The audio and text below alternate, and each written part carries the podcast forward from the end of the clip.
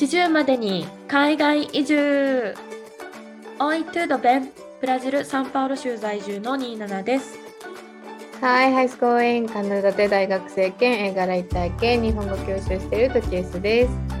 40までに海外移住へようこそこの番組では海外かぶれかつ30代半ばの私たちが40代までに海外移住を目指して奮闘する姿を毎週ご報告しています、えーさて第56回目の40までに海外移住です。はい、よろしくお願いします。ごめん。本当に申し訳ない。ちょっとあの収録の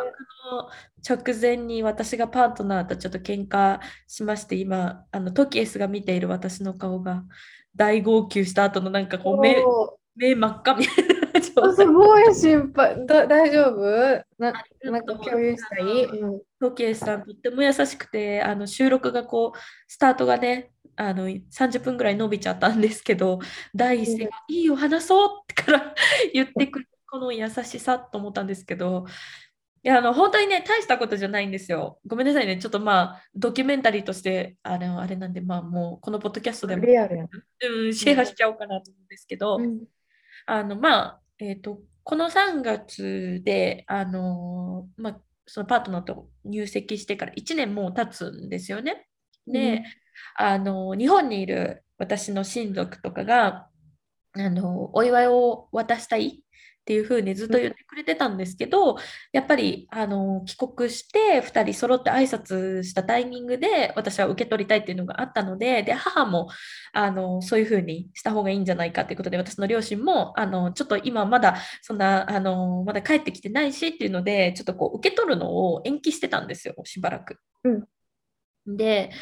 えっと、まあでももう1年経ってしまったっていうのと、その私の祖母が、あの昨年末に、あの亡くなってしまったこともあって、そのおばあたちとしてももうちょっと早く区切りを、あのそういうなんかけじめをしっかりしたいみたいな親族が多いので、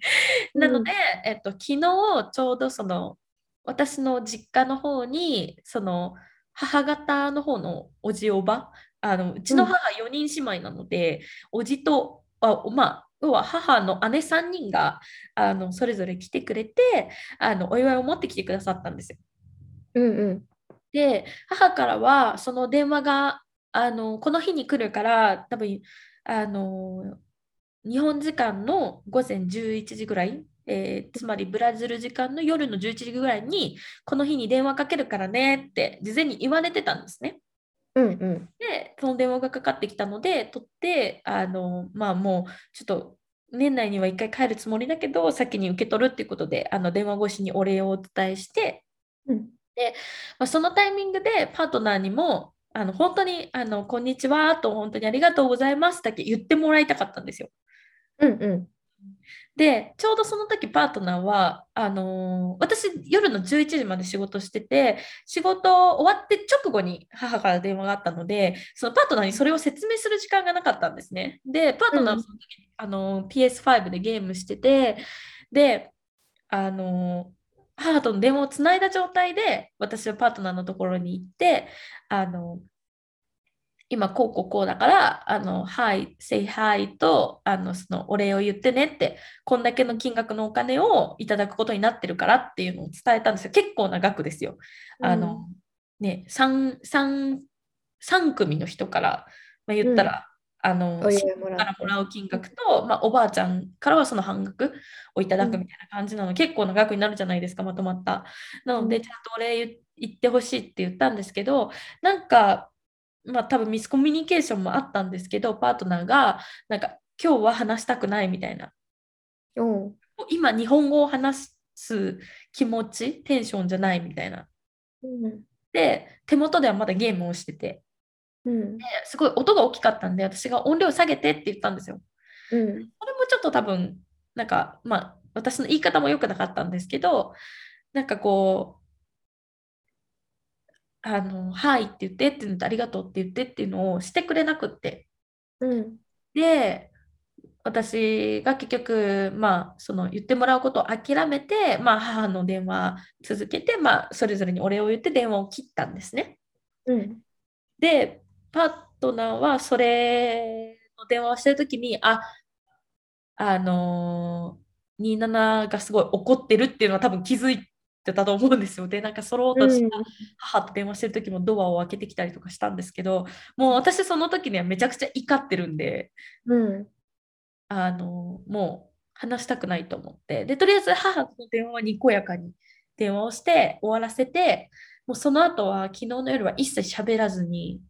あの、私はカウチの上で寝てたんですね。うん。で、今日の朝、ちょっと私、あの、今日、この後、ゲストが来るんですよ、家に。うんうん。ちょっとその話はまた後でするんですけど、そのゲストが来るから、そのゲストのためのあのディナーをもう朝から仕込んでおこうと思って、ちょっと今日朝早めに起きて、ディナーを朝から仕込んでたんですね。うんうん、で、えーと、このポッドキャストのレコーディングがある、ほんと15分ぐらい前にパートナーが起きてきて、うん、で、なんか、We need to talk みたいな話が始まったんですよ。で、うん、私は今話したくない、もうパポッドキャストこれから始まるレコードしなきゃいけないから、今じゃないでしょって言ったんですけど、まあ、向こうは早く話してすっきりしたいから止まらないじゃないですか。うん、で、まあ、いろいろ話してて、私もちょっとヒートアップして、で、私どうしてもこう、英語で、なんかこう、そういう喧嘩をすると、日本語よりもエモーショナルになりやすいんですよ。ああ、うんうんうん。わかるかも。伝え、なんていうの？日本語って言い回しわかるし、こういうふうに伝えたいからこういう表現した方がいいとかわかるけど、自分が怒ってる時に、プラス、なんか気持ちをうまく伝えられへんっていう、そのフラストレーションもたまってっていうのがあるんじゃないそうそうそうそう、う。ん、そう本当おっしゃる通りで、だからその伝え方も割とこうストレートな言い方しかできなかったりするしでそれでやっぱ英語だとこう口調も強くなったりしてなんか余計に自分もこうちょっとこう気持ちが高ぶってしまうというか、うん、っていうのがあって。でそうそうなんですよね。でまあなんかこう私のイラッイラッとしたというか悲しかったポイントとしては私別に母とそんなにしょっちゅう電話してるわけじゃないんですよ。なんか、うん、多くても2週間に1回とか、まあ、月に1回2回ぐらいしか電話しないんですね。うんうん、でその例えば月に1回の電話で私の親とか私の家族とか、まあ、友達とかと日本語を話すのを拒否されちゃうと私がしている努力って何なのって気持ちになってくるわけですよ。うんうんうん、やっぱりブラジルっていう国に住んでいてポルトガル語っていう自分が勉強したかったわけでもない言語をまあ言ったら勉強しなくてはいけない状況に置かれている。うん、でまあもう住んで1年半経つので私もちょっとずつコミュニケーションが取れるようになってきたしあのパートナーの家族ともね会う回数が多いのででので、まあ、だんだんこう居心地のいい関係が築けるようにはなってきてるけれどもやっぱりじゃあみんなでランチ食べてる時にみんながわーってこう例えば今の昨今のロシアのねウクライナ侵攻の話とかを早口でバーって喋ってたりなんかこうあのボルソナロ大統領のその政策についてバーって話してる時なんかはやっぱ置いてきぼりにいっぱいになるんですよ。しょっちゅう、うん、でもあまりにもそれがしょっちゅうありすぎて私もそれに慣れちゃってるっていうか、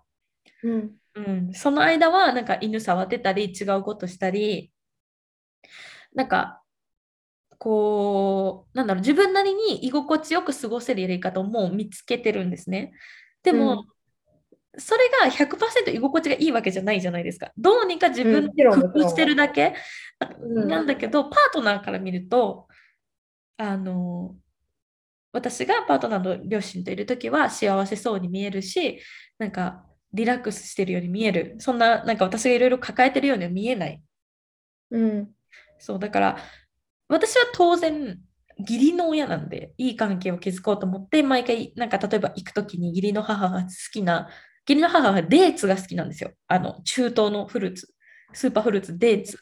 いや、夏目やし。日本語で夏目やしっていう。夏目？夏目やし？夏目やしなそれ。そうそうそう。めっちゃ結構いいそう、それを、なんか、うちの家の近くにあるスーパーがすごい安く売ってるから、そこでいつも買って持ってってあげたりとか、まあ、行ったら当然、そのね、お皿洗ったりとかするじゃないですか。でもそれは私がやりたくてやってると思ってるんですよ。パートナーは。うんうん、でも何回私がいやそうじゃなくて嫁としてやらなきゃいけないって義務感とか、まあ、両親によ向こうの義理の両親によく思われたいとか、まあ、ひいてはあなたのメンツを守るためにやってるのよってことを説明してるんですけど文化の差なのかマジで分かってくれないんですよ。うん、そのブラジルにはないんかな？そういうなんか嫁いだからこそせなあかんことみたいなで、やっぱ日本ってとびきりそういうのがすごいいろんなそういう伝統的なことがある。やっぱ女性がハウスワイフとしてなんか支えていかないといけないとか、やっぱそういう文化の元で私たちは育ってるから、そういう考えが普通やけど、多分ブラジルとかからしたら、なんなんかその他の人の目とかを全く気にせずにやりたいことやるみたいな人もおるんかなもしかしたら。だからそういう考えで元からそういうルーツがないから難しいんかもしれへんな。うん。おそらくそう今トケースが言ってくれたみたいなあの国と国のカルチャーギャップもあるし、うん、あともう一個思うのは彼が一人っ子で一人息子だからっていうのもあると思うんですよ。うんなんかそのそんなに親族が多くないんですね。だから、うん、で一人っ子で男の子一人だから可愛い可愛いって、ま、みんなからまあすごい甘やかされて多分育ってきてるんですよ。で、はたや私はうち母方も父方も親族が多いのでじゃ親戚の家に行った時にあのー、一番年下の私がじゃあさって立ってお茶を出すとか自分の家じゃなくてもそういうなんかなんだろうそういうね、なんかおばあちゃんのお茶がなくなってたら私の入れてあげるとか、なんかお茶菓子持っていくとか、そういうなんか最低限の礼儀みたいなのをやらなきゃいけないって思ってるし、教わってる。っていう、そういうなんか、家庭間のギャップとか、まあ、あと男女のギャップ、女の人、ブラジル人でも女の人と話したら私の気持ち分かってくれるかもしれない。でも、彼はに男の人だからわからないとか、まあ、ちょっとジェンダーで絞るのはね、ちょっとそういうのは良くないかもしれないけど、まあ、そういった差もあるのかもしれないんですけど、本当に伝わらなくって。うん、だから、なんかこの、ただ、こう、はいとかありがとうっていうことだけをお願いしたのに、それすらしてもらえないっていうことが、私がこんなにやってるのに、うん、ななんなのこのアンフェアってなって、もうなんか、うん、なんかいろんなことがわーって出てきて、もうなんか、やってられんわいってなったわけですよ。で、うんうんうん、ちょっとごめんなさい。あのさっきすごい泣きながら喋ってたんでこのトキエスとのねであの、ズームをつないだ瞬間にもちょっと泣いちゃって申し訳なかったんですけどやっぱ全然全然。話し合いして、その彼の方は何て言ってたの？とりあえずまあ本当ごめんみたいな。I'm sorry みたいな感じではある。なんかそのだけどなんかなんだろうミス彼はこれはミスコミュニケーションだっていうんですね。で、まあ、理由としては私が過去過去数回の時にあの例えば私の母と電話つないでるじゃないですか。で、基本的には私が隣にいて、母が言うことをトランスレートして、彼が言うことを母にトランスレートしてってやるんですよ。うん。だけど、もう彼も日本語スタスタディし始めてもう1年半経ってるし、もうクモンでやってる文章ってめちゃくちゃ難しい文章をやってるんですね。漢字も書くし。うん、なんか多分小学校2、3年生レベルの日本語をもうすでに勉強してるんですよ。うん。だから、例えば別にそんな完璧な文章じゃなくてもいいから、あの、今日私は何々をしましたとか、27とこれを話しましたとか、あの、えー、今日これを食べましたとか、本当そういう簡単なセンテンスでいいから、なんか喋ってって言ういつも言うんですよ。うん、うん、で母とこうなんか母に何か聞きたいことあるとか質問してとか。別に何でもいいんですよ。うん、あの元気ですかとか、うん、今日は何食べましたかとか。絶対聞けるはずなんですよ、言葉として。なのに、なんかそれが嫌だったみたいで。なんかこう私がこう電話を彼に向けてあの say something って言ってこうやってるのが嫌だったみたいで昨日はそれをやりたくなかったから喋りたくないって言っただけで別にその、お礼を言いたくなかったわけではないみたいなことは言ってたんですけど。うん、うん、でもなんかちょっとそれを言われても私の中でちょっとまだ腑に落ちてない部分があるから、うん、ちょっとあれなんですけどね。まあでもなんかこうこの喧嘩ってまあ国際結婚ならではだし、うん、あとはその違う国に住んでるなんかこうねパートナーの国に住んでるからこそ起きる、まあ、常に私がアンフェアネスを感じてるから、うん、ね向こうのおばあちゃんのお葬式には行ける私のおばあちゃんのお葬式には行けないとか、うん、こうねああの親とか家族とかあの友達に会う回数もやっぱりこうイコールにも絶対できないじゃないですか。うん、そうそうそう。だからそこですよね。まあ、いつもなんか同じようなところでぶつかってるんですけどね。ごめんなさい。ちょっとこの会話。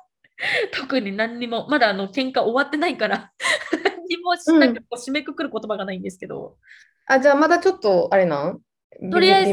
ストップして、今、あのポッドキャストのレコーディング先にやりたいから、ちょっともうやめてって言って、そう、だからちょっとその、なんか、急にカットした状態でズームをつないじゃったからごめんね、すごくエモーショナルな状態でトケースにつないでしまったので申し訳なかったんですけど。ああ、それは全然全然大丈夫。そうでもなんか 最初にこのポッドキャスト、なんかトケースがもう私の顔を見て第一声で、えどうしたの？大丈夫？って言ってくれたその優しさの上で私が でもせっかくだから録画する録画しとくって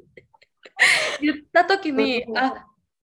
ポッドキャストが私に染みついてきてると思思ったよね。そうやな。思ったね、すごいよ。うん、そっか。でも、あの、一個思ったんが、あれ、うん、あのうちも一回、今全然違うシチュエーションやけど、一、うん、回スペインスペイン語をしゃべるコロンビア人の子に、はいはい、あのコロンビア人の子としゃべなんか多分現地の子としゃべっててなんかビデオ電話してて、うん、急に「say something」って言われた時に、うん、なんか私はいやまだ学習中やしなんかその真剣に勉強してるからこそあんまりなんか自分のなんかダメなとこ見せたくないみたいな変なプライドもあってあなんかちょっと、なんやろ、もっとちゃんと話したいから、なんか、あんまりその say something, hey, you can do that, you, you can speak Espanol みたいな感じで言われても、うんうんうん、いや、もっとちゃんとしたいから、そんな急な、急なアドリブやめてやって一回乗ったことあるねん。だからもしかしたらゲームしてリラックスしてる時に言うたらさ、うん、27のお母さんやからさ、多分彼もちゃんと接したいみたいな気持ちがもしかしたらあったんかもしれへん。ああ、確かにね。うん、だからなんかその自分がそのあんまり喋れないっていうのを見せたくないしちゃんと勉強してるっていうとこもアピールしたいからこそなんかあんま変にリラックスしてて何も日本語のにもなってない時に言われたのがちょっとプレッシャーやったんかもしれへんな。うん、確かに確かに、うん、確かに本当に今でも でもパートナーに同じこと言われても納得できないんだけど、トケースに言われると納得できるっていうか。でも、努力はすべきと思う。だってうちのうちの場合って友達感やん。うん、でもさ、そっちはもう結婚して、彼も彼でブラジルにさ、ニーナを呼んでるわけやから相当な覚悟があるわけやんか。うんうんだから頑張らなあかんとか頑張らなあかんとか、そこはニーナに全然なんか同意やし、うん、なんか分か分かってようと思う、うちも。えありがとう、ありがとう。でもなんか今、トケースに言ってもらったことで、確かに、確かにすごいゲームしてて、すごいリラックスするところに不意打ちみたいな感じになっちゃったから、うん、それは良くなかったなって今、今言われて、初めてそれが入ってきた感じ。はい、そうダメだね。冷静になって話さないとダメだね、本当にね。いや、む難しいよ、冷静だって話すって。だって常日頃からそのアンフェアな感じをさ感じてるわけやん。そうなんかやっぱりこっちはさちょっとしかお願いしてないのにそうそうそうそうそうそうなんだね。なんで拒否してるのねとはなるよな。うん、結局なんかやっぱね例えばヘアサロン行くとかショッピング行くとかコーヒー飲みに行くとかでも結局常に私はポルトガル語を喋らないといけない状況にあるわけじゃないですか。うんうん、だからそのねあの、そう、本当今言ってくれた通り、たった聖杯がなんで言えないなだっていうのは、うん、ちょっと頭の中にボーンと大きかったけど、でも確かに今トキスが言ってくれたみたいな、say something っていうやり方は良くなかったなってちょっと今初めて反省しています。いや、ありがとう。本当に聞いてくれて、なんかちょっと。全然全然。話したことでちょっと冷静になれた気がします。うん、いや、なんかね、そう、なんか結局、その、なんだろう、それ、そこだけじゃなくて、普段からちょっとずつ不満なところ、本当に 0. 何ミリ不満なところに全部紐ついちゃうわけよ、こういう時って。うん、わかるわかる。わかるよ。大爆発しちゃうの。だからなんか、なんだろう。私は行きたいところに自由に行けないし、うん、好きなこともできないっていうと、え、でもショッピング行きたいって言ったら連れてってるじゃんみたいなこと言われるんですよ。いや、うん、ショッピングモールに行くってもうほとんどチョイスがない中でそれしかやることないから言ってるだだけで、うん、日本だったらじゃあ今日韓国料理食べに行こうって言って新大久保行ったり、なんかタイ料理食べに行こうとか、なんか今日代々木公園でなんとかフェスやってるから行こうよとか、なんかこうね、ライブもいっぱいあるし、イベントもいっぱいあるし、で、安全で自分で電車に乗って一人でどこにでも行けて、日本語でカンバゼーションできるってその自由を全て奪われて、チョイスも全部なくなって、今住んでるところが、そのちょっと市街、あの、なんていうんですかね、サンパウロ市内から離れてるからこそ、何もないんですよ。本当にだから。言ってたね。うん。そうそうそう。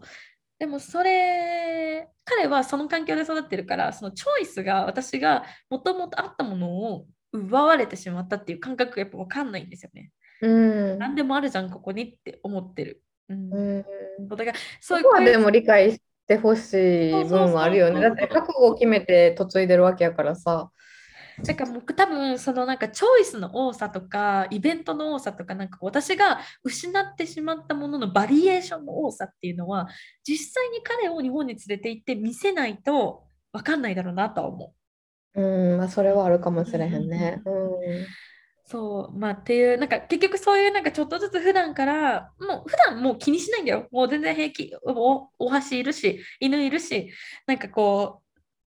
割と一日中家にいても私気にならないタイプなんで、うん、なんか全然平気なんだけど、ふとした瞬間に普段こうなんなんとなく諦めてることがこうボってこう喧嘩とともに引きずり出されてもうブワーってなっちゃうみたいな。まあ、おだから女の人って、そう、女の人ってさ、喧嘩するときに爆発するとか言われるんだろうね。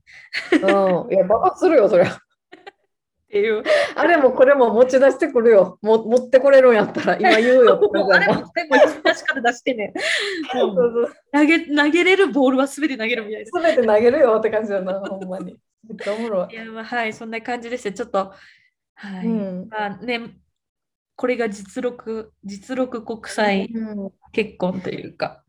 国際結婚ならではの悩みやな、ほんまに。そうなんです。やっぱなんかね、国際結婚、国際離婚してる人とかって、やっぱそういう家族間のカルチャーショックの違いとかももちろんあるから、うん、難しいところですね。はい。すいません、ちょっと長くなっちゃいました。ちょっとおかげでカーンダウンしたので、今度、時今週なんかありました？今週はね、えっと、まあ 私も今週スランプじゃないけど、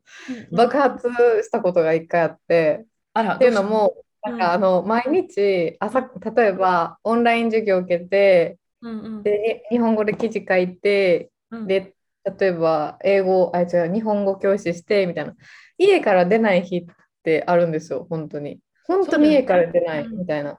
日があって、でそれがバーって続いた時にそのあの、まあ、何回かデートしてるメキシコ人の男の子に会った時に、うん、なんかあんま日本におる時と変わらん生活してて、うん、なんかすごいもうなんかここまで来たのになんか生活自体は何も変わってなくて、うん、忙しいか忘れてたけどなんか人間関係とかも全然気づけてなくて、うん、なんかもうなんやねんみたいな感じになったわけ。で、なんか、もう忙し忙しすぎて何もできないみたいなこと言ったらその彼が「うん、OK 分かった」って言って、うん、紙とペン持ってきて「あ月曜日じゃあ何時に起きるん?」で起きた後じゃあこの時間からこの時間あじゃあこれしてんや。じゃあ次何するん？とか言って、まあ、インタビューじゃないけど 月曜日からもうほんまに日曜日の夜までの細かいなんかスケジュールを聞いてくれて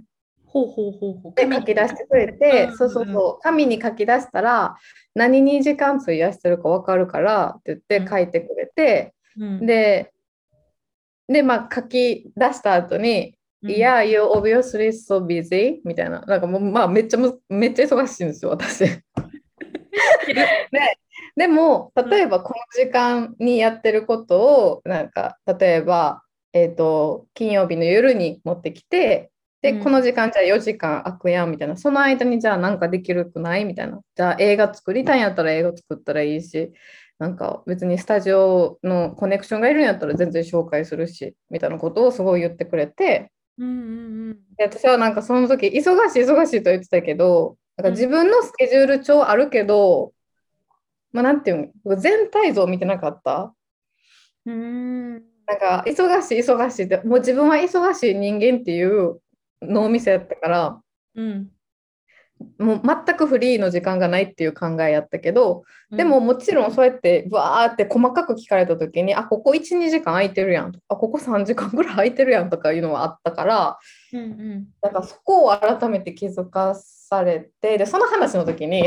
うん、なんかあの君は忘れてるかもしれへんけどなんかコロナ禍で一人でなんか30超えて一人で海外移住して、うん、でなんか「You have balls」みたいな感じで「お前は玉がある」みたいな そうなんかガッツがあるっていう意味で、うん、なんか海外の人「You have balls」みたいな感じで言ってくんねん。で、えー、初めて知ったその表現。あほんまに？なんか、うん、You have got balls みたいな感じで言われて、うんうん、でなんかガッツがあるのにそれを忘れてるみたいな。来たことによってそそこを忘れてるけど、お前はガッツがあってここに来てるわけやみたいな肝っ玉座ってここに来てるわけやみたいな話をされた時に、うん、嬉しいで。嬉しい。めっちゃ嬉しかったそれ言われた時に。ほんまありがとう。なんかそのスケジュールも書き出してくれて、うん、なんかすごいさ建設的なやり方でなんか聞いててすごいなんか素敵と思った。そのやり方。そう、それでもほんまに、Thank you, thank you みたいな感じで、Thank you so much と言ったけど、うん、なんか何回もなんか、お前は玉を持ってるって You have balls, you know? みたいなのを4、5回ぐらい言われたときに、うん、なんか日本語訳したらめっちゃ嫌やなと思ったんですよ。玉持ってる。ドラゴンボールかっつって。集めちゃうなんかさ、しかも、You have ball in here みたいな感じで、うちのさ、股間にさ、指さして、お前はここに玉があるんだよ なんかその彼さ、ちょいちょいそういう下ネタ挟んでくるよね。そうそう、なんかでもそういう表現があるらしい。すごいなんか勇気を持ってるとか、肝っ玉触ってるっていうのを、なんかお前は玉を持ってるっていうらしくて。うんうん、で、なんか嬉しかった反面、うん、何回も言われ続けたちょっと複雑な気持ちになったっていうことが なるほどね。なるほど。はい。いや、でも確かに、その、え、でもすごい素敵だと思う。そのなんかさ、話をさ、うん、適当に流すだけでもなくなんかこう小難しいことを言ってくるわけでもなくなんかちゃんとこう、うん、ビジュアボーにして見える化して、うん、こう今のトキシの状況が分かるように建設的にそうやって会話をさせてくれることもすごいありがたいし、その上で、ねまあ、彼なりの方法だけどすごく褒めてるわけじゃん。うんうん。トキオさ、すごいこ肯定してくれててさ、私も実際トキエスの話聞いてて、本当にすごいなっていつも思ってるから、なんか、なかなかできることじゃない。やっぱりこう、私たちの年齢になってきて、やっぱり海外にチャレンジする。うん、しかも、公立の大学に行くっていうチャレンジもすごい大変だし、でしかもその上でコロナっていうのがあってなかなかこう人間関係も作れない中であこうちゃんとね自分のキャリアも積みながら仕事を続けながら、そうやってやってるのって本当すごいからなんかでも家にずっといるとさそんなことも忘れちゃうじゃん。なんかこう。忘れる。忘れる忘れる。ね。そうだからそうやってなんかこう時々トキエスの立ち位置を思い出させてくれるのってありがたいよねいや、ほんまありがたいなと思った。正直さ、やっぱコロナ禍でこっちに来て、友達作りに結構苦労。その前回でクラブの話とかもしたからそうやけど、なんかやっぱり、なんか、こ、うん、心開いて話せる、本音話せる子がいないというか。いや、難しい。それ本当難しいよね、海外生活で。うん。うん、めっちゃ難しいから、なんかその初めて、それを話せたかなっていう感じ、その人と。うん、あと、なんか本当にいい、こう、なんかリレーションシップというか人とと人としてのなんかこういい関係性だね。その、うん、にはなってきたかな。うん。そうそうそう。そんなことがあったんです。でも確かにその彼、ね、えっと、そういう映像系のコネクションがある方だったと思うんで、ね、なんかぜひトケースに、あのなんか短編のホラーとか作ってほしい。いや、ほんまにそうやね。うん、なんか、その日も結局、なんかね、変更っていう感じ、なんかあの、返す、返却の変に学校の子、変更っていうタイトルの、読み方合ってるか分からんけど、台湾か香港かの映画見て、ホラー映画、うんうんうん、一緒に見て、その書き出したりいろいろやなんかあの話した後に。うんうん、で、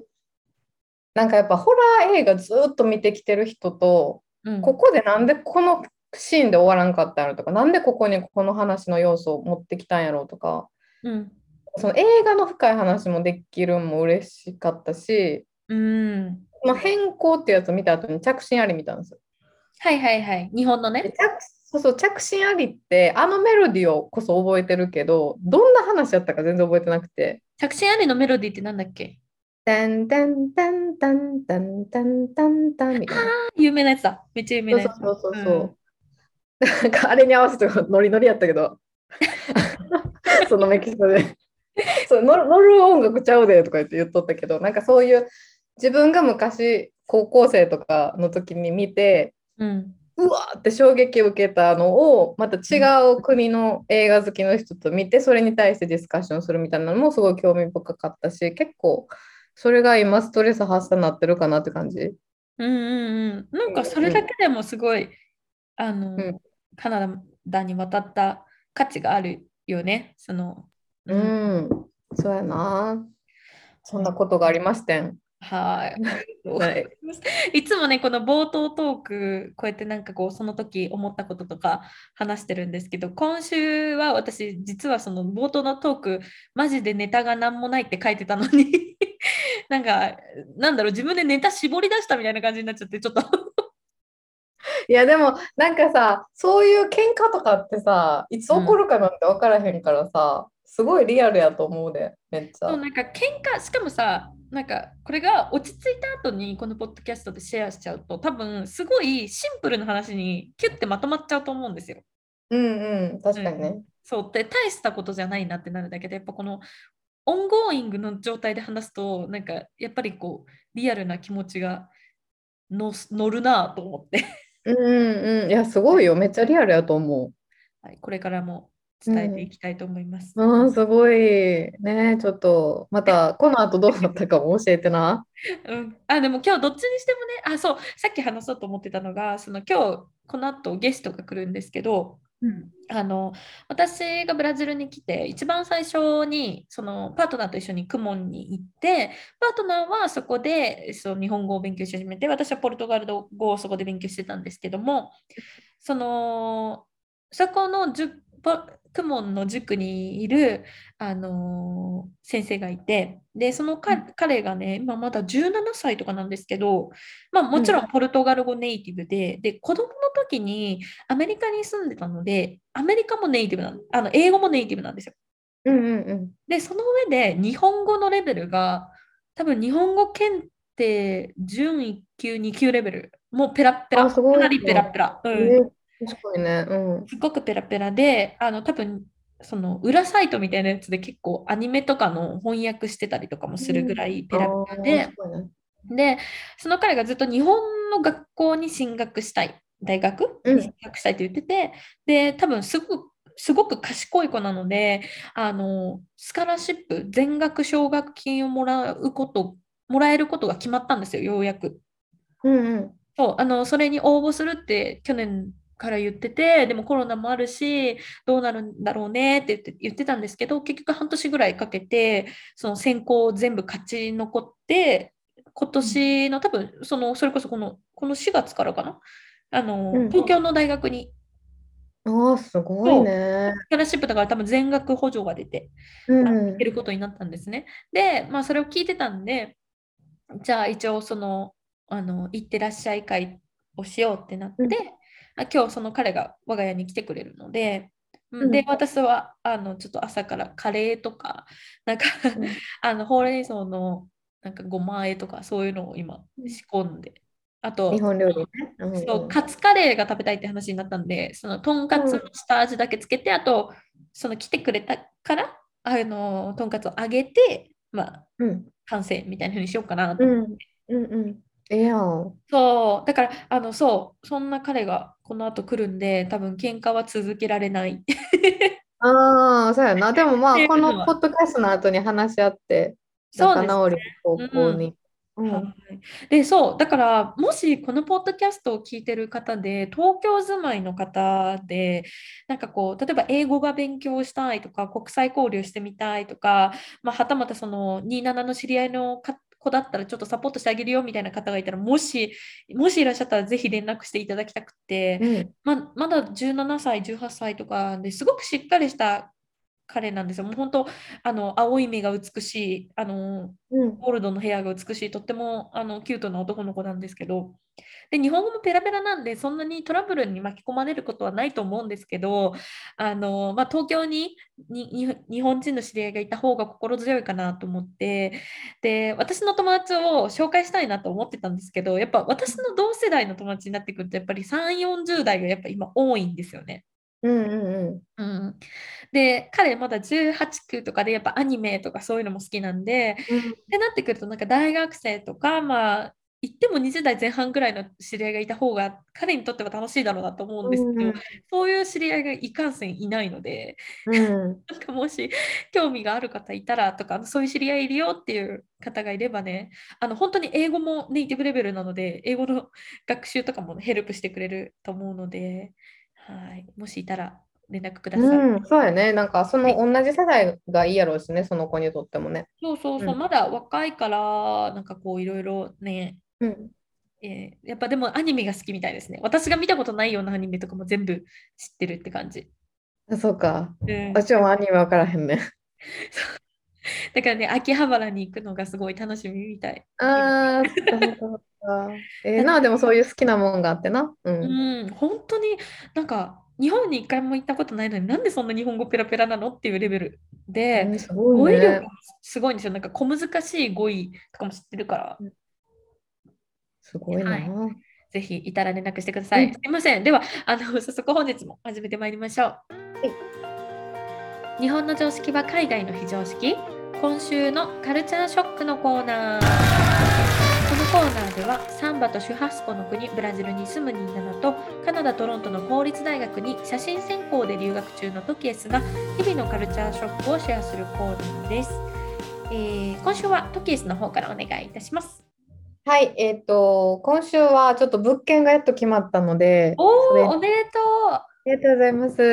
で、えっと、まあ、その流れを簡単にシェアできたらなって思って、で、あの、前回のポッドキャストで、その家を探す経緯とかちょっとシェアしたんですけど、まあ、改めて流れを、まあ、最初から最後まで簡単に説明できたらなって思います。はい、で、えっと、私が家を探し始めた理由っていうのが、そのシェアハウスがすごい一般的だけど、まあ、プライベートを確保するために自分で借りられ借りられるところを探し始めたんですね。そうですね。なんか留学生の子は基本はみんなシェアハウスで一人暮らししてる子の方が圧倒的に少ないですよね。うん、そうそうそう。それで、まあ、あの私、家でも仕事してるし、その勉強も家でしてるっていうので、あの人がいたら多分気になっちゃうから、それもあって、で一人暮らししようと思ってで、あのカナダのサイトと、あのカナダのその現地のサイトと、あと日本語のカナダのサイト、うんうん、ありますよね。うん、で、えっと、探して、まあ、気になるところを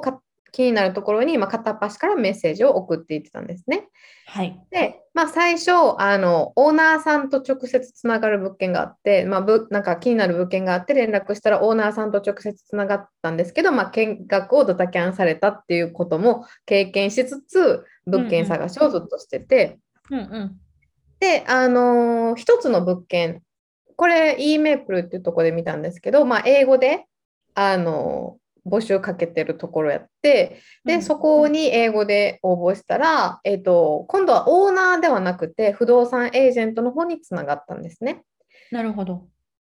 なんですけど、まあ、その私がその応募した物件は後で写真を送ってもらったらあんまりなんか違うなみたいな。気に気にならなんか気に入らなかったので、うん、あの大丈夫ですとお断りしたんですけどあの違う物件も紹介できるっていう話になったのでそこで自分の条件を言いました。ここのエリアとここのエリアとここのエリアで1500ドル以内で水道光熱費込みで w i f i があれば嬉しいっていう話をしました。でリストをやっぱりね1500ドル以下だと、まあ、リストが圧倒的に少ない。なんかやっぱり1700、1800出せないとなかなかタワーマンとかなんかダウンタウンのあのマンションを探すのはすごい難しい。っていう話があって、でリストがね,、えっとね7つぐらいの物件送られてきてでそのうちの2つが気に入ったのでその2つをじゃあ実際に見に行くっていう話をした時にエージェントさんがオーナーさんとやり取りしてあの直接あの予約見学の予約をしてくれてで物件の前でエージェントの人と待ち合わせして物件を見るっていう流れでした。うん、で、えっと、2つの物件を1日で見たんですけど1つは家具付きで w i f i 付きでも窓が小さいっていう物件、うんうん、で2つ目は、まあ、前回も話したんですけどちょっとホラー映画の資料館みたいな雰囲気。で謎にあのトケースがテンション上がっあのエージェントの女の人は、おージースって言ってたのに、まあテンション上がっちゃったやつね。そこは家具がないんですけど、まあ、広くて白い壁もあるから写真撮影にいいなっていうことがあって、で、この2つでちょっと迷ってた。まあ、どっちもなんかいい面もあるし悪い面もあるし、でもどっちも耐えれる多分どっちも住んだら住み心地いいやろうなっていう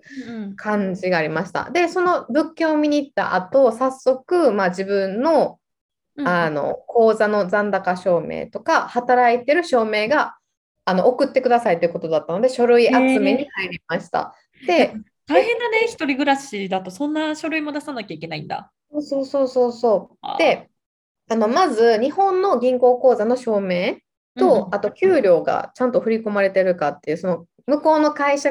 の記載がある、会社名がある証明が必要。っていうのもあったんですけど、私、三井住友銀行を使ってるんですけど、三井住友銀行って、あのデジタルの通帳で見れるのって1ヶ月分だけ。あそうなんですね。3ヶ月分見れなくてで、3ヶ月分まあ証明が必要ってなったので、うん、なので私が送ったのはあの確定申告ソフトに自動で同期してたんですよ、その三井住友銀行のあの詳細を。なのでその一覧を PDF にしてお送りして、うん、あともう一つは、えーとまあ、ちょうど確定申告の時期だったのであの支払い調書っていうのを向こう側の会社が送ってくれてたので、うんうん、まあ、それも出してその他は、えーとワークビザと、あとパスポートのコピーが必要でした。でそれを全部送って、そうそうそう、送って、で、まあ、あの、日本語がしゃべれ、ちょっとしゃべれるエージェントの方が対応してくださって、うん、で、その方があの全部トランスレートそのつ翻訳をしてくれて、私の詳細を。で、あのオーナーの方に送りますっていうふうにやり取りはしてたんですけど、まあ、結局カナダの銀行の残高証明も必要っていう話になったので、うん、あのでも私カナダの銀行口座持ってるけど使ってないんですよ。なぜかっていうと日本のクレジットカードで全部使って日本の口座で給料が入るから。ああそっかそっかそっか。そうだね。必要ないんですよ、必要ない、うん、なんですけどまあこれからのなんていうの？これからこっちで生活していくために一応銀行口座を作って、うん、でクレジットカードも作ってた状態だったんですけどまあその口座の中は言うてそんなにない、うんうんうん、使ってもないし、そう。だったので、あの、じゃあ、その銀行、カナダの銀行に、うん、あのある程度お金を入れて証明出してくださいっていう話になって、じゃあいくらいりますか？みたいな話を聞いたときに、まあ、5000ドルの残高があれば、あの全然大丈夫ですっていう話があったので、まあ、あの TransferWise、TransferWise、今まあ、今名前ワイ Wise？そうそうそう。あれで、まあ、日本の口座から海外その私のカナダの口座に送って、うんうん、であの e ステートメントっていうあの銀行オンラインバンキングから出せる証明があるんですけどそれはえっとね1ヶ月前からしか出せなくてその今、うん、じゃあ銀行に振り込んだから今の証明出せるかって言ったらそうじゃない、うん、っていうのもあったので、普通にスクリーンショット、オンラインバンキングの残高のとこだけスクリーンショットをして、うん、で、相手方に送って、で、それで、まあ、あの承諾をいただいたんですけど、まあ、そんなことしてる間に見学してたうちの1つ目の家具付き物件の方が他の人に決まっちゃったんですよ。ああ、なるほど。え、これちなみにさ、全部用意するのにどれぐらいかかったの ?1、2週間い、いや、1週間ぐらいかな。かかるよね。まあ、なんか、トランスファーワイズ、あの、今、ワイズって名前になってる。こワイズ、私ももちろん使ってて、すごい便利なサービス。銀行送金よりも安いし、早いじゃないですか。だから、それで、で、しかも本人の口座から本人の口座だから多分、早く多分振り込めると思うんですけど、それでもやっぱかかるよね。証明書とか出してたら1週間、2週間かかるよね。うん、かかるし、なんかしかも証明をじゃあ出しました。でも向こう側が見て、あ、やっぱりこれも出してほしいとかいうやり取りがあったから、まあ1週間ぐらいは。えー、大変大変。っていう感じで、その1つ目の家具付き物件が他の人に決まったっていう連絡をもらった時に、うん、あもう絶対その2つ目の資料館の方は 私は絶対やりたいってなったんですよ。もう誰にも取られたくないみたいな。ちょっとあのそう2つ目の方を資料館って名付けるのどうかと思うよ。そうほんまにそれは取られたくないと思ったんで、速攻まあオファーを出したんですよ。私はここをじゃあ借りたいです。なるほどね。ふうにオファーを出して、うん、そしたら向こうも速攻動いてくれて、あの契約書とかを何枚かあの用意してくれて、でそれをあの E メールで送ってくれるので、それでデジタルえっ、ー、とね、オンライン上でサインできるサービスがあるので、そこでサインをして。カナダって結構多いですよね、オンラインサイン。うん、私も今の会社の契約書にサインするとき、なんかオンラインのそういうなんかサイトみたいなのを飛んで、そこで電子上でサインするみたいな。そうそうそう、ほんまにそれでした。はいはいはいはい。で、あのね、2つぐらい契約書が送られてきて、で、あの全部英語やったんで、でもまあ、ここ不動産屋。やし、え信じてサインしたらええわとか思思いそうになったんですけど、それはちょっと危ないなと思ったから、ちゃんと英語を全部読む。まあ、それに時間かかった。読むのに時間がかかって、で、まあ、わからないこととか、なんかちょっと不明なところに関しては、エージェントに聞いて、これってこういう意味ですかっていうのを聞いてやり取りしてサインをして、はいはいはい、で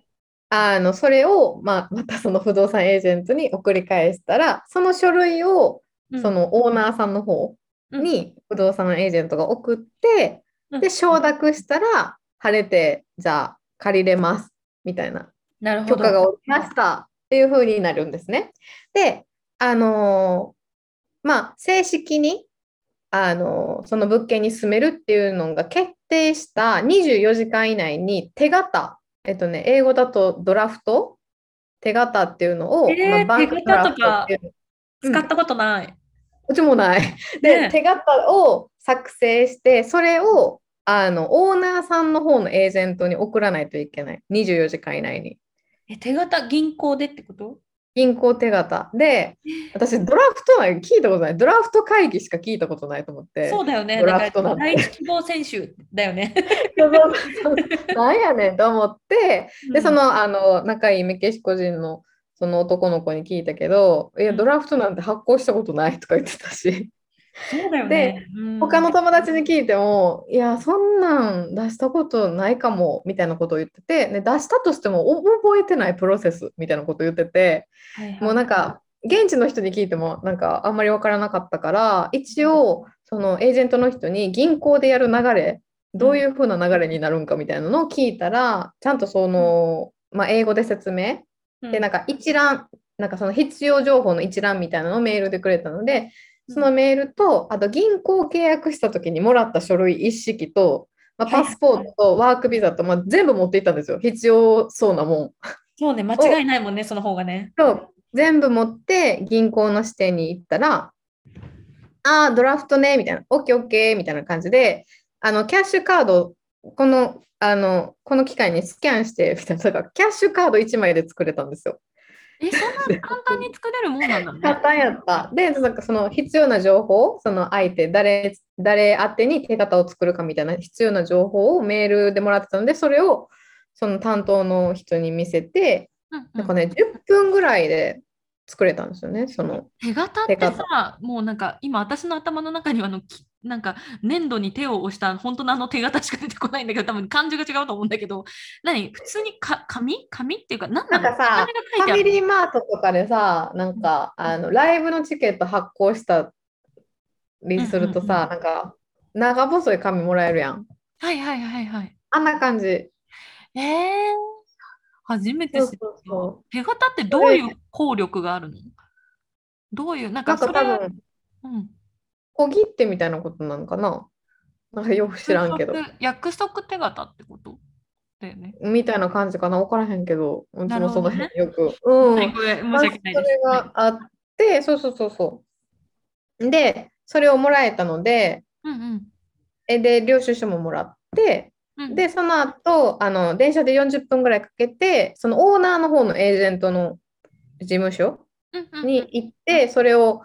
あのお渡しして、うん。うん、で、その時もあの、まあ、渡したら正式にあの受け取りましたよっていう紙をもらえるので、なるほど、受領書。その,、うん、その紙を写メして不動産エージェントにお送りして、大変そうっていうのがあって、うん、で、えっと、その後正式にオーナーさんが用意したなんか書類、オーナー側が用意した書類を送ってくれて、それにサインする今この今この段階です。あのサインするんですけど、それまた英語なの。借りれるのはほぼ決まってるってことだよね。借りれるのは確定。なんかその後のなんか細かいことかな分からんけど、まだちゃんと読んでないか分からんけど、なんか書類が送られてきたから、うん、それにサインするこの段階、あと鍵の受け取りの日時を相手側から伝えられるのを待っているっていう感じです。なるほど。で、あの、まあ、こんだけすごい長いプロセス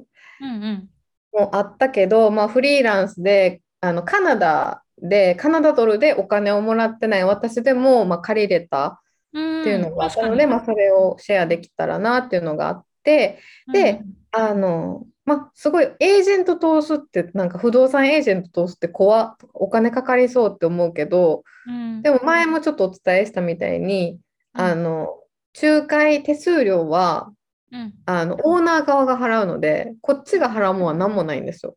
うん、フリー。で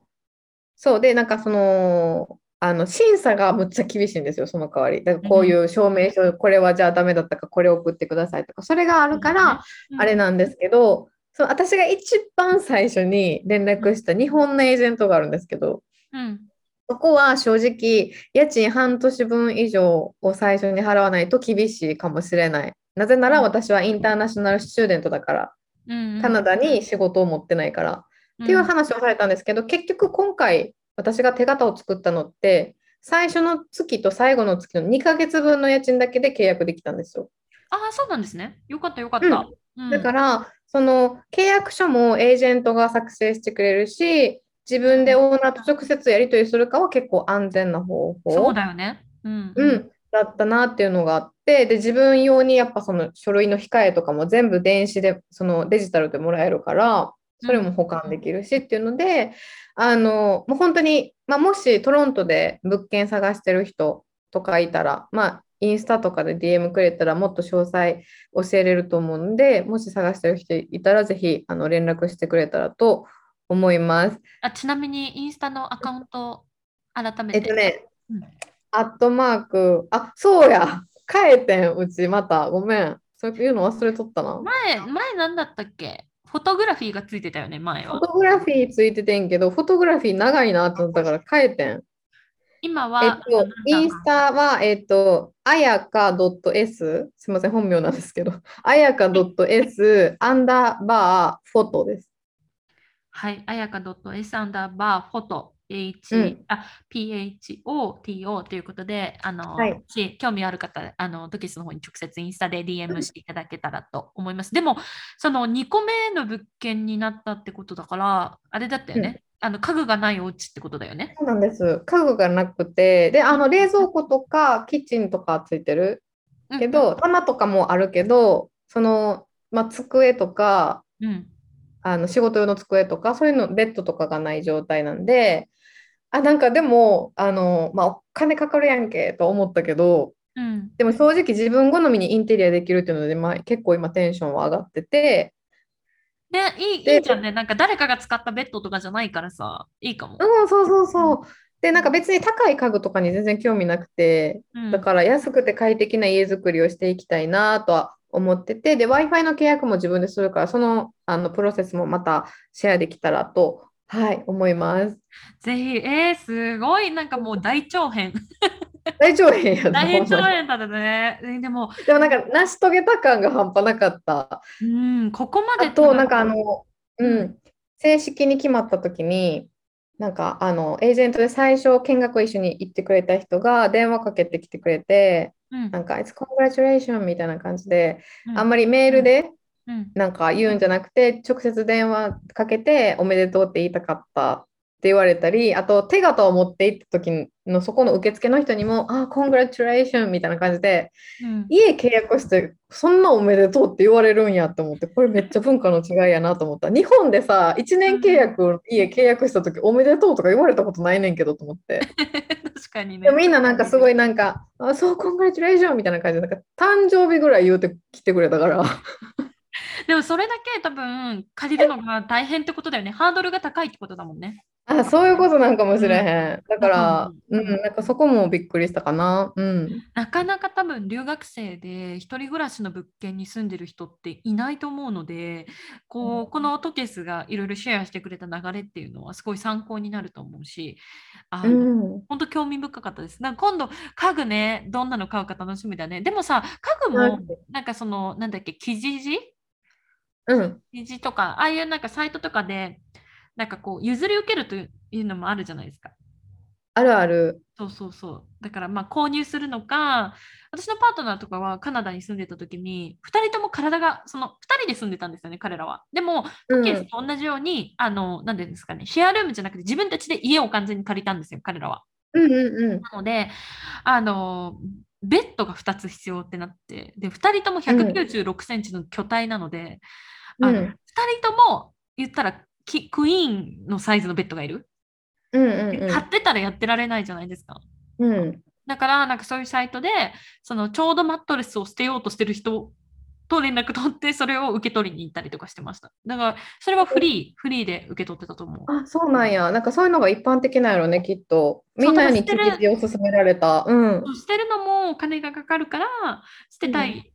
人がいたらもうそれを受け取るみたいな。うんうんうん、そうやんな。なんかでも車いるなと思ってん。結構受け取ってくれる人だけみたいな。直接受け取りに取りに来てくれたらみたいな感じですよね。そうだから車ない身としてはどないしようかなとは考えてる。とベッド難しいもんね。搬入するのも大変だから、それだったらもうなんか発送、配送してくれる会社さんでお願いして家まで配送してもらった方がいいかなとか思っちゃう。うん、で、なんかいろいろさ、なんかあのベッドを調べてたわけですよ。どんなベッドがいいかなみたいな。で、うん、そしたら、お BOF BOHO スタイル、ボホスタイルっていう、はい、なんかそういうベッドルームがあって、なんかすのこを置いて、はいはいはい、その子の上にマットレスをなんかマットレス置いて、はいはいはい、でなんかヨガもできるしみたいな。なんかもうベッドフレームをフレームを買わないスタイルってことだよね。そうそうそうそうそうそう。あいいかも、ね、それがいいなと思ってん。その子やったら自分で搬入できるしさ。確かに確かに。マットレスは新しいのが欲しいから。ああ、確かに確かにね。うん。うん、それはいいなとは思ったかな。デスクとかチェアも自分の好みの揃えて。ねえ、デスクチェアに関してはもうぜめっちゃプロゲーマーが使ってるようなやつ買ったろう思って。そう、私も今の椅子1回買って返品して新しいの買ったの。うん、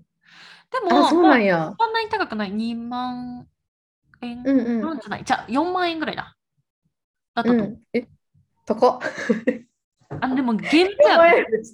ゲームチェアゲームチェア確かになんか調べてたら、うん、なんか普通に10万とかあるよな。あのだから首のところもこのなんていうの支えるところの角度も変わるし高さも変わる。で、座るその肘置きのところが横にも動くし縦にも動くし前後もするみたいな。すごいよな。やっぱ私も家で働いてて、一日のほとんどその椅子の上で過ごしてるから、うん、その前のアパートで、そのアパートにあったすごい簡易的な椅子に座って仕事したら、本当に腰痛になっちゃって、大変な思いをしたので、うん、もう椅子はマジでこだわって買った。うん、椅子だけ。ほんまに私今まさにそれ、バリ簡易的な椅子にずっと座ってる。椅子こだわった方がいい。もう全然違う。うん、なんか肩こりとか腰痛がへ圧倒的に減ったんで、その後。いやそうやんな、必要やんな。もう椅子はこだわろうかなという感じです。うん。はい。また楽しみですね。はい。うん、楽しみ。ありがとうございました。ありがとうございます。ね。うん、うん、はい。あの、実はまあ私、今週本当にそんなに外にも出かけてなくて、あんまり何もなかった1週間だったんですよ。もう本当このラストミニッツにパートナーと喧嘩したぐらいで、それ以外は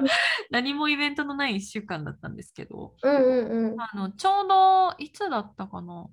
月曜日とかだったかな？に、あのー、朝起きてたら、ちょうど起きたぐらいのタイミングで、友達から電話がかかってきて、うん、まあ、日本にいる友達から電話がかかってきて、今何してんの？って言って、私も今ちょうど起きたよみたいな感じで、で、うん、あの、その友達はなんかちょうどキャンプをしてたみたいで、で、うん、そのメンバーが、その私がカナダにいた時にすごく仲良くしてたメンバーで、まあ、キャンプをしてたので、まあ、私にも電話をかけてきてくれたって流れなんですけど、あの、ブラジルに住んでもう本当に早い1年半経ってあのやっぱり物理的な距離があるから本当にね友達が少しずつ勝手に選別されていっちゃうというか、うん、あの私そもそも学生時代の友達がほとんどいないんですよ。あの高校生までの友達がほとんどいなくて。でそうメインの友達は大学とかもうもうほとんど社会人になってからの友達が大多数なんですけどなんかそういう人たちもやっぱり本当1年に1回連絡すればいいなぐらいの感じの距離感になってきてしまっていて、なんかこう、で、たまに私も電話したいなと思って連絡しても、向こうがやっぱり今ちょっと仕事が忙しくてとか、子供が生まれたばっかりでとかっていうタイミングがあったりとかして、なんか、断られちゃう時もあって、で、やっぱ日本人の人にそういうふうになんか言われて、ちょっとやんわり断られちゃうと、あ、今私とは連絡したくないってことかなとか、あ、ちょっともう私とは完全に距離ができちゃったっていう彼女のサインなのかなとかいろいろこう推測してその後もう一回連絡っていうのが私もなかなかできないのでなんかそうするとどんどんどんどん距離が空いていくみたいな。繰り返してるん。ですよ。だから本当にこうやってトケスと毎週こう連絡を取れて話ができることに本当に感謝してるん。ですけどいや、私もよ、ほん。まに。本当にありがたい、これが。でも、なん。かまあ本当にそういう日々を過ごしてたん。で、こう、こう今回そのふとしたタイミングで彼らから友達を、うん、彼らからこうあの連絡が来たのが本当に嬉しかったんですね。うんうんうんそうなんです。で、まあ、なんか大した、ごめんなさい、これ、大した話じゃないんですけど、まあ、なんかブラジルで早く、まあ、さっきトキスが言ってたみたいに、あの、こう、心から何でも話せる友達、うんうん、っていうのができればいいんですけど、やっぱなかなか難しくて、まあその一番喋るのはそのオランダ人美女なんですけど、で、まあ彼女には結構何でも話してるんですけど、やっぱり彼女が英語ネイティブレベルで、私はやっぱ中級止まりなので、やっぱどうしてもこう語学力の差で、私が聞き役に回ることが多いし、で、彼女、うんえっと、あさってぐらいからあのオランダに2ヶ月ぐらい帰っちゃうんで、あそうなんや。そうなんですっていうのもあったりとかして、まあ、できればブラジルに住んでる日本人の人と友達になりたいんですけど、日本人の人となかなか知り合う機会がないっていうのもあって、うん、なんかどうしたらいいんだろうなっていう、本当うじうじしてるっていう、まあ、カルチャーショックなのか何なのか分かんないシェアなんですけど。うん、あでも難しいよな。そう、本当に難しい。友達ってどうやって作るんだろうと思って、で、今日ちょうど、その、あの、今日ゲストがあるっていうので、カレーを朝仕込んでたんですけど、その時に、うん、まあ、パソコンで適当に YouTube 流してて、あの、テンチムさんっているじゃないですか。わかります？テンチム？わからへん。テンチムさんっていう YouTuber の方がいるんですよ。で、うん、なんかもともと、あの、NHK の。あ、った。天才テレビくんの人あ、そうそう、天才テレビくんで出てた女の子で、で、あの、なんかちょっと前に多分、なんかトラブルかなんかで、なんか3億、え、何億円か返金しなきゃいけなくなっちゃって、で、それで、なんか、バーレスク東京とか、あとは銀座のクラブとかで働いてた女の子。そうで、YouTube ですごいあの登録者さんも200万人はいないと思うんですけど、それぐらいいる方なんですけど、その方が、うん、あのサブちゃんで、大人になってから友達作るのマジ難しくね？みたいなのを言ってて。うん。うんうん、本当そうだなと思ったんですよ。まあ、彼女たちが話してた内容は、やっぱ彼らはもう有名になりすぎて、あの立場があるから、うん、やっぱりこう心を打ち解けるの難しいっていう話をしてたんですけど、うん、でも確かに大人になってからというかむずくね？と思って。なんかどう？で自分が例えばその会社に通っていてあのオフィスにね実際通ってて人とこう会う機会があれば同僚の人とご飯行ったりとかできるけどホームオフィスだとその機会もないし、うん、私今本当に友達作るチャンスゼロじゃんと思ってるんですよ。うん。だから私もやで。でもなんか、トケさんまだでも学学校があるじゃん。学校っていうコミュニティがあって、まあもちろんほとんどオンライン授業で家でやってるけど、うん、そう、でも、こう、愛に、まあでもさ、そういう、そういうことでもないんだよね。なんか、なんかわかる。なんか、学校のコミュ、なんて言うんだろう。私が本当にスペシフィックに欲しいのは、同世代ぐらいで同じぐらいのライフステージにいる友達が欲しいのよ、やっぱり。うんうん。だから、例えばもう、まあ、子供もいてもいいんだけど、なんか、今私、二十歳の子と知り合っても多分そこまで仲良くなれないと思うの。うん。確かに。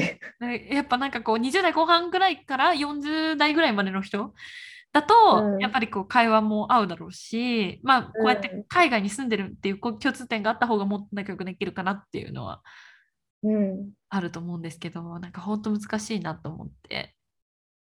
そういう、でもさ、同じ境遇の人とかって、うん、家から出てないやん、絶対。みんなと同じやから。だから出会われへんよな。なんかやっぱオンラインサロンとかに入った方がいいのかなって思ってるんですけど、最近。オンラインサロンってどうななんか、あの、両学長のやつ興味あるけどな、あのお金の大学の。あ、両学長。そうなんやろなと思いながら、気にはしてるけど、入ってはいないっていう感じ。なんか私もなんか何かしら一個入ってみたいなと思ってるんですけど、一個も入ったことがなくて。でもなんか入るならそういうビジネス系がいいよなと思うんですけどね。あれはちかさんは？バイリンガールの？ちかさんなんかやってるやんの。うん、でもなんかちかさん、ちょっと正直あのなんかめっちゃ炎上したじゃないですか。したね。うん。そうで、なんかやっぱ私はやっぱあの炎上の時にあんまりいいイメージを彼女に持たなかったんで。あ、そっかそっかそっか。そうなんです。私もなんか彼女の動画見てたんって4年ぐらい前がピークやったかもしれない。もう最近は。4年前とか毎日チェックして。あ、見てた、私も。これあげてる、みたいなやってたけど、なんか今、私何見てんねやろ？最近はもう、ちかさんは、まあ私も最近も全然ちかさんの動画チェックするんですけど、うん、あの、結構子育てブログみたいな感じなんで、あ、そうなんや。そう、なんか英会話を勉強するっていうよりは、なんかこう、子育てを英語でしてる感じ。ああ、そっかそっか。うん、うん。トキあれじゃない？なんか、あの、霜降り明星とか見てるイメージだけど。霜降り明星見てるなんかさ。あとチョコプラとか。チョコプラめっちゃおもろいよな。なんか幸せになる、彼らを見たら。なんかあ私なんかそういう芸人さんの YouTube がなんかなかなか自分にはまらなくて。うん。そうアホやもんだってやってること。なかなかね、これが好きって、なんか唯一見てる芸人さんの YouTube が藤原ランド。藤原ランド？誰か分からへんやろ。だけど藤原ランドさんは、えっと、ライセンスっていうコンビがいるんですけど、はいはい、わかるよ、ライセンス。うん、ライセンスって、なんか前の、結構前になんかイケメンコンビみたいな風に言われてて、そうなん私昔ライセンスが結構好きだった時期があったんですよ。で、そのライセンスで井野本さんと藤原さんっていう人がいるんですけど、その藤原さんが、えっと、昔、伊藤家の食卓っていうテレビ番組あったじゃないですか。うん、伊藤家の食卓に、えっと、出てた山口美沙さんっていうあのなんか女子高生役？子供役で出てた女の子がいて、その山口美沙さんと藤原さんは結婚されてて、うんうんうん、でその結構なんかカジサックさんみたいな感じで奥さんと藤原ランドさんとお子さんが出てきて、まあなんかいろんななんか割となんかほのぼの系の YouTube うん、ああ、なるほどな。なんですけど、それをなんか見てる。なんか生配信毎週されてるんで、それ見たりとかしてる。うん、私、でもブリアナちゃんかな、一番見てんの、そう考えたら。まだね、まだなんとなく、まだ一回も見たことないのよね、ブリアナちゃん。だからゲームが好きやったらハマると思うなんかゲームのこともやってるから、なんかそのショーガールのこと以外にもゲームのことやってるから、はいはいはい、ゲームが好きやったらハマるけど、多分ゲームに興味なんかあんまない人とかが見たらうんとはなるかもしれへんけどおもろい。普通に見てて癒されるあの人なるほど。ちょっとじゃあ、ブリエナちゃん、トライしてみたいと思います。うん、すいません、ちょっとカルチャーショックではないんですが、うん、はい、そんな感じでございました。はい、では、はい、次のコーナー参りたいと思います。映画ライタートケースによるおすすめ映画紹介。このコーナーでは映画ライターである私とケースが独断と偏見によるおすすめ映画についてご紹介していきます。お願いします。はい。えっとね、今日紹介する映画はもう最近見た映画でもうダントツに好き。もうなんか久々にめっちゃ好きな映画に出会えた。まあ、ちょっとなんかヘビーな映画なんですけど。ホラー？ホラーなの？ホラーじゃない。スリラー。スリラーかな。スリラーそうそう、なんかスリラー、サスペンス。何？なんかすごい、ドラマ？何？もうダーク。めっちゃダークな話。はいはい。で、あの、重すぎて見られへんっていう人もいる、でも正直。でも私はめっちゃ好きやった。はい、設定が重いの？設定が重い。男の人見られへんから。まあ、あのタイトルが「プロミシング・ヤング・ウーマン」っていうタイトルなんですけど、はい、あのキャリーマ・マリガンっていう方が主演を務めて、うん、であのその彼女ごあのアカデミー賞とかゴールデングローブ賞の主演女優賞にこの作品でノミネートされたか結構話題になった作品ではあります。で正直、はいうんうん。ま、女性の復讐なんかリベンジムービーみたいな感じ、うん、で、まあ、結構なんか女の人から見ても、まあ、心が辛くなるような衝撃的なトピックがテーマなんですけど、まあ、男の人見られへん。男の人に復讐するさなんか例えばゴーンガールとかわかる？ゴーンガールとかって女の人が男の人に復讐していく物語やねんけどなんかあんまり男の人怖すぎて見られへんみたいな。女の怖さをテーマにしてる。なるほど。うんまあ、それそういう感じのジャンル。結構だからゴーンガール好きな人とかは好きやと思うんですけど、うん、まあ、結構そういう衝撃的なトピックをテーマにはしてるんですけどまあ、あの深く逆に考えさせられる部分もあるすごいね、いい映画だったので、いい映画っていうか、衝撃的な映画だったので、紹介できたらと思うんですけど、はい、まあ、あの、主人公は医者になる夢を持っていたキャシー。これ、キャリー・マリーガンが演じています。彼女はあるきある事件がきっかけで、大学の医学部を辞めて、カフェの店員として働いてました。なるほど。で、そんな彼女、昼の顔と夜の顔があって、夜にはなんかバーでわざと泥酔したふりをして男の人にお持ち帰りされるんですよわざと。ほうでそなんかジェントルマンをなんか装ってきた男たちにそう制裁を加えるみたいな。はい。こうしてたんですね。なるほど。でなんかその彼女はまあその女性を性のはけ口としてる男の人たちに復讐をしていってるんですけどはい。まあ、その目的、なんで彼女ってこんなことしてんねやろみたいな感じで、うん、結構見てる側は、なんかその、キャシーに興味を持つというか、なんでこんなことしてんねやろってなってるとこで、キャシーがかつての同級生のライアンとカフェであの再会するんですよ。はい。で、2人は、まあ、いい感じにデートを始めるんですけど、その一方でキャシーはその過去に起きた出来事に対する復讐のために、着々と動き出すっていう話なんですね。はいはいはい。で、このタイトルのプロミシング・ヤング・ウーマンっていうのは、あの将来を約束された若い女性、将来有望な女性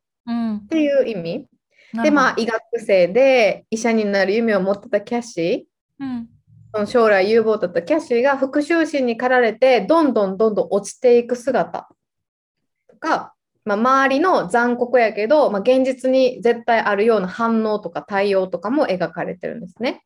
で、でもなんか中盤に結構キャリー、キャリーじゃない、キャシーが復讐心をちょっと忘れて、うん、普通の生活を取り戻そうっていうするシーンもあるんですけど、それもかなり印象的でした。うんうん、でなんか自分の大切なものを失った時にこう復讐心にこうなんていうの心を蝕まれずに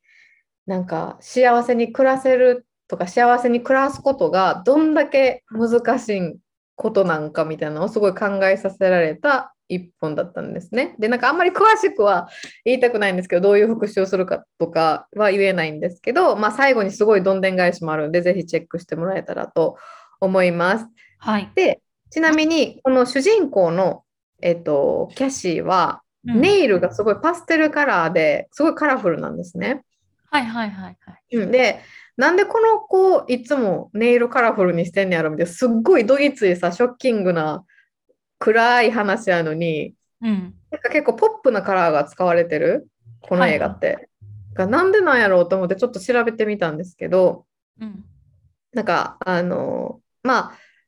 そのいい男とか紳士的な男みたいなのを装って泥酔した女性をお持ち帰りする。うん、お持ち帰りをたなんかお持ち帰りすることを狙ってる男性にこうやって制裁を加えてってるんだけど、うん、その毎回そのキャシーが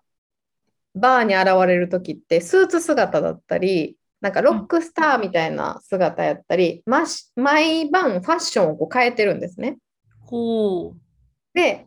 でも彼女のネイルはいつもカラフル。ポップな色。ポップカラー。で、その理由に関して、えっ、ー、とね、主演のキャリーがね、インスタイルっていうとこのインタビューで、うん、なんかそのネイルとヘア、髪型は、なんか女性のなんか防御の一部？